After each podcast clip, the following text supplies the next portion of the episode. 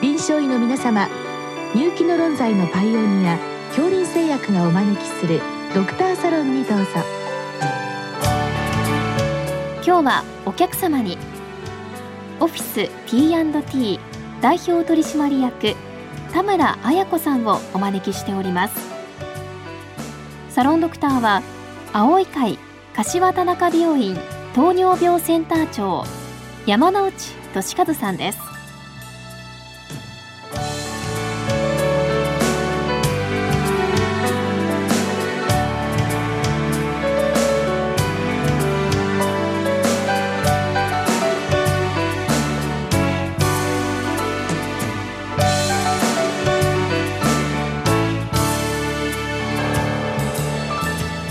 村先生よろしくお願いいたします。はいよろしくお願いいたします。今日は、はい、まあ小児科の先生ですが、えー、まあ統合失調症などまあ精神的に不安定な母親がまあ突然来院して前回のカルテを見せてほしいと言われたりあるいはすぐに大病院に紹介してほしいと言われたりします。まあどのような対応をすればよいのかご教示くださいということでございます、はい、まあ先生あのこういったまあクレームまあそこまでいかないような事例でも、はい。まあ、最近なかなか増えているかと思いますので、えー、まあ、こういったあたりどうするべきかですね、はい、教えていただきたいと思います。はい、まず先生このご質問のケースですが、えーまあ、少しこの統合失調症というのが入ってますので、はい、まあ、少し、えー、特殊なケースかなと思いますが、はい、まあ、これから少し、えー、お話お伺いできますか？はいかしこまりました、えー、もうまずこの統合失調症や精神疾患の方々というのはもう通常の会話がかなわないかと思います。えー、まあ今お聞きになっている先生方の方があのご専門分野かと思いますが、えー、ご本人との会話で解決しようとせずに同居なさっているご家族様などへの連絡を取るのが最適な対応だと考えています。えー、クレーム対応というよりも仕組みで解決するというのが正しい表現かと思います。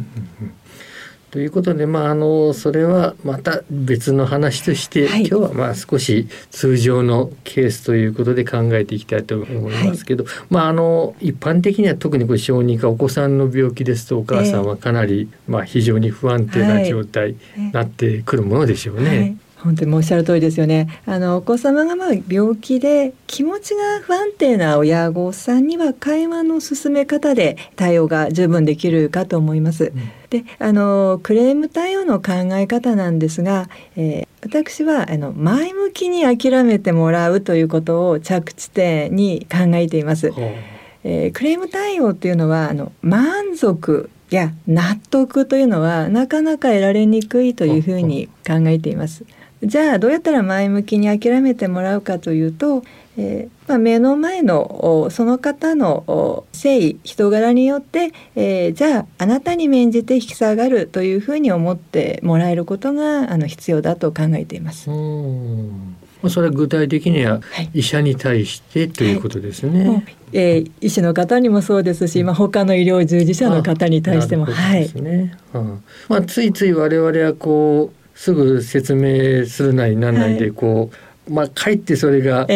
火に油注ぐじゃないですけれど、はい、かえってグダグダになることもありがちかと思いますので、はい、まあ最初の初期対応ですね、はい、この辺りから教えていただけますか？はい、まずは最初の相槌や、えー、クレーム対応はお詫びではなく、うん、お礼というのも大切だというところを、あのぜひ、えー、気にかけていただきたいのですが、うん、あの怒っている人、うん、不平不満がある人はなぜか全部クエスチョン調で会話が来るんですよね。なぜこうなんですか？なんでこうなるんですか、うん、説明してくださいと言うんですがあのそこでうかつに今先生がおっしゃったように、うん、なぜならばで答えると、そういうことを聞いてるんじゃなくてとか、その言い訳ばっかりじゃないですかとか、私たちを見放す気ですかになってしまうので、えー、最初の会話というので、まあ、もし、えー、の病院側に何らかの落ち度があるならば、うん、まあ、落ち度というと少し大げさですが説明が及んでいなかった、うん、その方が分かるような説明に及んでいなかったなんていうことがあればあ説明不足がありましたようでということでの、えーお詫び申し訳ございませんという言葉までは必要ないかと思いますが、うん、あ説明が及んでいなかったようですね。あご不安の思いをおかけいたしました。なんていう言葉がまず欲しいですし、あとはまあいろいろなクレームであっても率直なお声を聞かせていただいたっていうことへのお礼、うん、お声を聞かせていただいてありがとうございます。なんて言うと、うん、相手も少しほっとする、うん、なんていうところをまずあのスタートとして意識していただきたいところではあります。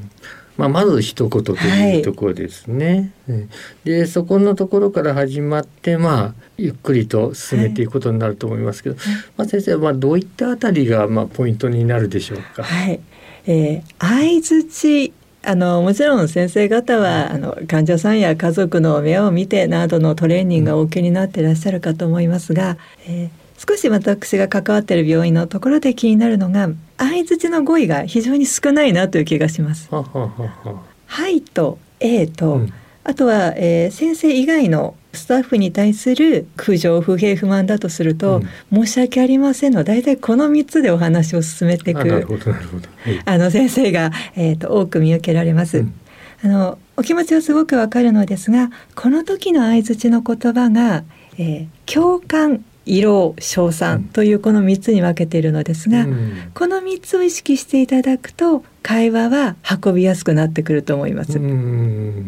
具体的にはどういったことになるでしょうか？はい、えー、例えばですね受付でこんなことを言われたって言った時に「ああ申し訳ございません」って言いたいところなのですが「うんうん、ああそのようなことがありましたか」なんていうふうに言うと会話が続けやすくなるんですね。なるほどですね。あの申し訳ありませんというのは申し訳ありません。えー、かっこ謝ったのでそれ以上ごちゃごちゃ言わないでくださいかっこ閉じになってしまうんですね。えー、あの実際には先生方に思いがあるということは私も重々承知しておりますが、えー、語彙力が弱いとそんな誤解を与えてしまいがちです。あそのようなことがありましたか？とか例えばこういうことがあったから電話したんですって言ったらあそれでお電話をなんていうのが共感。うん、なるほど、はいそのこう相手の方が言った言葉うまくこうそれに乗っていくというのも、はい、ということですね。はい、あの言わんとしているところを、えー、同調ではなく、うん、あこの人はこういう情報のもと、うん、こういう環境のもとあこういう今感情が芽生えてるんだということを受け止めるのが、共感というカテゴリーにしております。それ以外となりますと、はい、えー、色まあ、これはご不安な気持ちというのを、えー、相手が言う前に言っていただきたいですね。うん例えば、えー、ご質問であるのは小児科の先生でいらっしゃるならば、うん、いやもう子供が一晩中、えー、泣いていたとか例えば体をかいていたとか、うん、そんなような時に「はい」とか「ええ」だけではなく「あ大変ご不安でしたね」なんていうような言葉であったりとか。うんいやもううち上の子と年が離れてなくてまだ2人とも小さいのになんていう時に、うん、あじゃあお母様昨晩は寝られなかったですねなんていう言葉かけが色ですね。なるほどですね。あともう一つぐらいわけですか、はい、もう一つは称賛ですね。はい、えー、例えば、まあ、今回小児科の先生ならば、えー、例えばお母様が相手ならば日頃どれだけお子様を思いやってらっしゃるかえー、まあ、今いろいろな、えー、例えば病気があったとしてもその感情あってもなくてもその感情を目の前の先生にぶつけるというのはあのかなりもういっぱいいっぱいの状態だと思うんですね。なるほどですね。でそこがえー、一言二言聞けたならば、うん、あじゃあ日頃じゃあご家族のためになんていうような言葉が、うん、これが称賛。あなるほどですね。まあ、そうします先生、まあ、こういった対応なんですけれども、はい、その医者のところに来て直接、あのそういった話が出る前に、まあ、できれば受付なり、はい、看護師なりパラメディカルのあたりでも受け止めてあげられると、はい、それは理想ということになりますか、はい、もうそれが一番あの私がお勧めしている方法です、うん、あの実際にですねまあ受付ではもうプンプン怒ってらした方が、うん、いざ、えー、診察室に入るととってもおとなしくなるというのは、あのよくあるケースかと思います。で、ね、あのやはり命を預けている先生にいろんな不平不満があっても、えー、本気で全部ぶつけるという方はあのあまりいらっしゃらないと思いますし、うんうんうん、いたとしても本当にあのそれは本意ではないと思うんですね。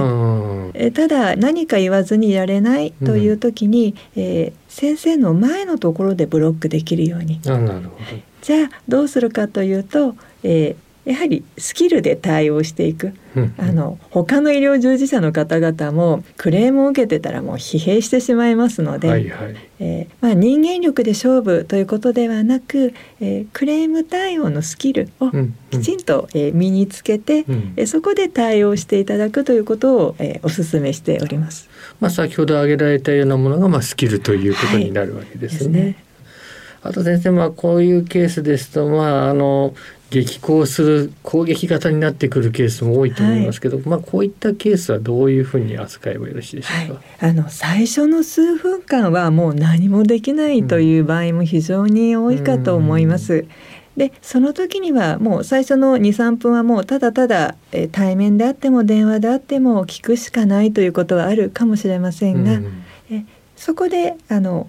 一区切りついたならば、えー、最初の言葉がけ通常の言葉がけと同じです、うん、先ほど申し上げた通り説明が及んでなかったということへの、うん、まあ、お詫びに近い言葉だったり、えー、率直なお声を聞かせていただいたというお礼の言葉であったり、えー、そしてその後に相手の話をちゃんと受け止めていますよということを示す相づち共感や色労や称賛の言葉を挟んでいくと早い段階で落ち着いて、えー、いただける確率が上がってくるかと思います。あとはあのエンドレスになると言いますか、同じところでぐるぐるぐるぐる回る方いらっしゃいますね。いらっしゃいます、ね、こういったケースはいかがですか？はい、えー、クレーム対応とは言わず同じ話を何度も何度もされる方の特徴として欲しいお礼やお詫びや相槌をもらっていないということが多くあります。どれだけ自分が大変だったか、うん、えー、どれだけ辛かったかということを、うん、あのもちろん先生方はお分かりになっていらっしゃるんですが「はい」とか「ええ」だけだとあ分かってくれていないということで何度も何度も同じ話をしてくるケースが多いです。なので会話の早めの段階でご不安でしたよねとか、それを辛かったですよねとか、はい、少しボキャブラリーを増やした方がいいということですね。はい、どうも先生今日はありがとうございました。ありがとうございました。